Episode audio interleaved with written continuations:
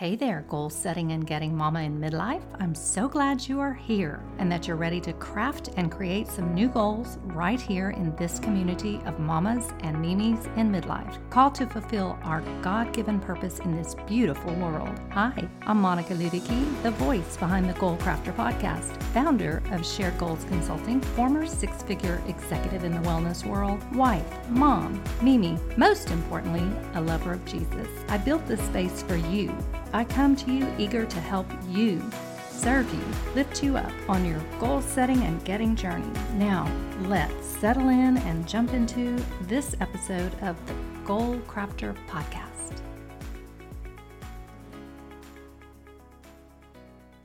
Hello, hello, hello, and welcome into this episode of the Goal Crafter Podcast. Tell me, are you making progress on those goals, your faith goals, your family goals, your fitness, your finance, your fun goals? I hope so. We're approaching summer, and all good goal-setting grannies like me have lots of goals that they plan to achieve during the summer. So I hope this describes you as well, regardless of whether you've actually hit the grandma part of your life. And speaking of grandma life, or as I like to refer to it, Mimi life, my little munchkins all descended this weekend here in Casa de Ludicke, and it was a rainy weekend, but do you know, somehow we managed both days, both Saturday and Sunday, to squeeze in between downpours time in the pool. Let me tell you, that was Mimi submitting to the will of the grandkids, because it's only in the 70s this weekend, so it was cool, the water was cold, and there I was in there with the littles, but we had a great time, and I would not trade that for the world. Lots of belly chuckles this weekend, for sure. Well, today, I know, it's hard to believe, but I want to talk about goals through the lens of a goal that you may have, you may not have, you may know somebody who has this goal. But if you have goals for writing, whether it be blogging or writing marketing copy or writing a book or your next episode of your own podcast, whatever the writing may be, if you are like me, sometimes you can face this wall of procrastination, which is hard to get over. Even if you have a good idea of what you want to write about, you can just come up against this resistance. And you know, what you resist persists, so it's never a good idea to give in to the resistance. The Bible tells us that it is God who's at work in us, both to will and to work for His good pleasure. So if we're working for the pleasure of God, we always have to endure. We have to hang in there and just get her done. So to that end, I thought I would share with you some of the things that I have used to successfully turn out as much copy, as much written copy as is needed or as I planned for a day or a period of time. And you may find this useful, and if so, be blessed with this information. So just a few of the things that I've done to keep myself on task. First of all, of course, it's good to start out with a goal for what you want to accomplish. So if, for instance, you're writing a book, it may be that you just want to set a goal to get the table of contents done or an outline done. And speaking of outlines, if you're on a big project, like if you're trying to write copy for an episode or you're trying to write copy for a newsletter or a book or a magazine article, it's good to start out with what we learned way back when in high school, and that, my friends, would be an outline. You don't have to be in front of your computer to get this done either. You can simply jot your thoughts down on a piece of paper in your notebook, your planner, or in the notes section of your iPhone. If you've got an iPhone, I presume that a Samsung or an Android device has something similar, but anywhere that you can capture the information that you do want to expand on.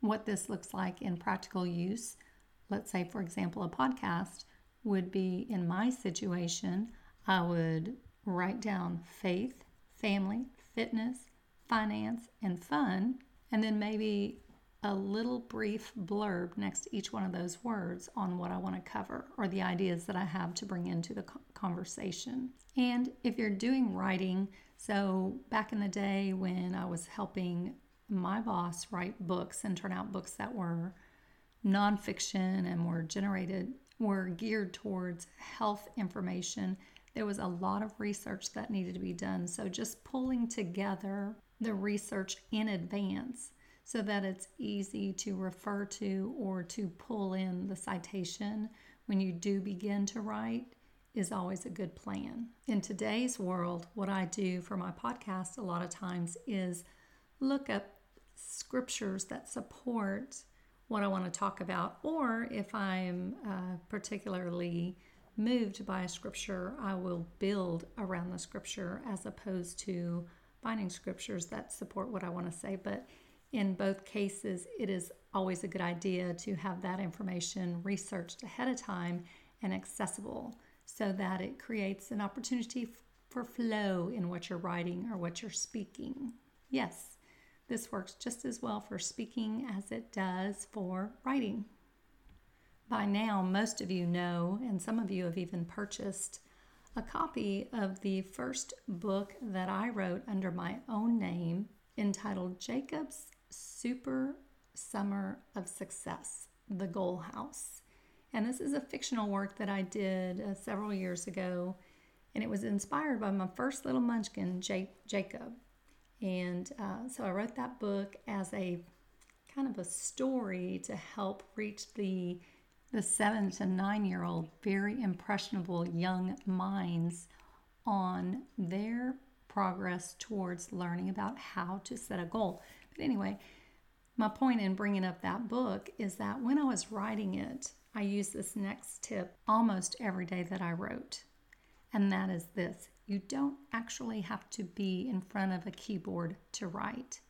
And you don't actually have to have a pen or a pencil in order to write. You can use technology to your advantage. And this is what I did. Every morning as I went out for my walk or my run, usually on my walk because it just flowed better, I would get my phone and start talking into the memo section of my phone as I walked with the newest iteration of the story that I wanted to tell. Also, if I were planning to address the staff with some sort of prepared remarks, I would do the same thing. I would walk and record my thoughts as I was walking and then send that note, because it would transcribe, not always perfectly, but it would transcribe what I said into a little written section that I could just send that to myself and polish it up once I had time to get in front of a computer. You see how that works? Going back to my book, when I was giving myself self-imposed deadlines for what I wanted to produce, chapter 1, chapter 2, chapter 3, and so forth, I would dedicate my walks in the morning to producing content until I got done. You could do the same thing.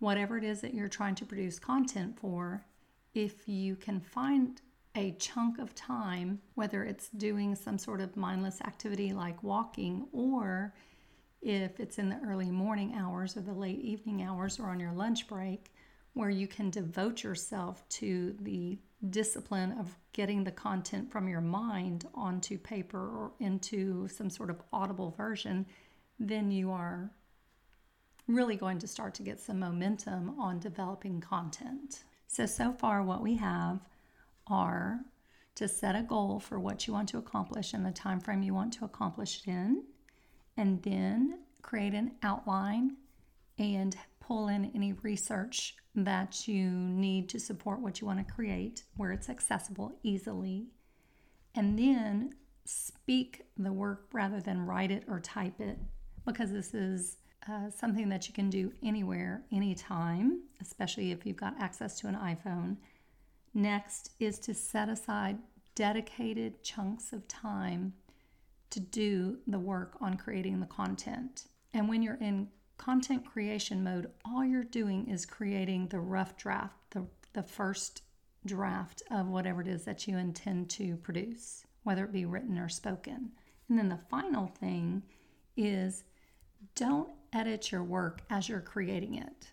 That will only slow you down, and it will create this inertia that is hard to overcome. And believe me, trust me when I say I am speaking from painful experience. You do not want to edit as you go. Just go with stream of conscious, regardless of whether you're sitting and typing or you're sitting and speaking or you're walking and speaking. However you are creating your content, just create, and then step away. Set aside a different time, or better yet, give it to some fresh eyes or fresh ears to listen to or to look at, and let them edit it for you. If you don't have access to such a person, then do it yourself, but do it after you've poured your heart and your mind out onto the paper or into the content creation platform that you're using. Trust me when I say I am speaking from experience, and through the work that I've done in the corporate world, as well as the work that I've done for my own personal projects, whether they be books or workbooks or websites or marketing copy, whatever the case may be, where content creation is a part of the process. These 5 steps, these 5 tools combine to give me the lift, give me the energy and the focus and the momentum to put together copy in the shortest amount of time possible. So let's go back. What is it that you need to create? What is it that is holding you back? Are you setting goals for what you want to do? Have you done the research to back up what you would like to produce? Are you using this technique of speaking your content as opposed to actually getting in front of the typewriter and having that hit you? Are you setting aside dedicated time to create what you need to create? And are you leaving the detail work, the editing, the proofreading for later? If you do these 5 things, any content project that you have will blossom in front of you, bubble up, spring forth from you. Just like in the Bible when he says, "Oh, look, I'm doing something new. I'm creating a river where there was previously none." I'm paraphrasing, but you know what I'm saying. Follow this process. It works. It's worked for me. It's worked for many others. I listened to a podcast recently of a copywriter guru, and he mentioned many of these steps in his process. So it's not just me, even professional copywriters who earn their living writing words follow a system much like this. I personally would recommend or suggest strongly that you always start with the goal, because then it gives you the focus and the direction for the rest of the activities that follow. Capiche? Okay, so there it is for you, ladies. Now it is up to you to take it and run with it. And I know you can. And I will wrap up here with a brief prayer for your success as you go forward. Heavenly Father, thank you for this platform and this time to share with these listeners, these sweet ladies, the process that has worked so well throughout my life for creating content. Father, I pray that the ones who needed to hear this message today receive it, and that it helps them move forward in a successful way on projects that are near and dear to their heart. Father, I lift up this whole community. I ask for your blessing. I ask that you would continue to guard and protect each one of us. And I ask that you would keep your Holy Spirit in our midst as we go forward today and always. In Jesus' name, amen. All right, ladies, go out, get your goals, and be blessed. Did you enjoy this episode of the Goal Crafter Podcast? Or do you know a midlife mama who needs a boost on her goal setting and getting journey? Well, take a screenshot today and share this with her and with your community. And don't forget, I really appreciate it when you take time to give me a review. Want even more? You can find me at sharedgoalsconsulting.com, where I frequently add free resources to serve my fellow goal setters and even post up a few of my favorite photos of my munchkins. That's it for today, mamas and mimis. Be blessed.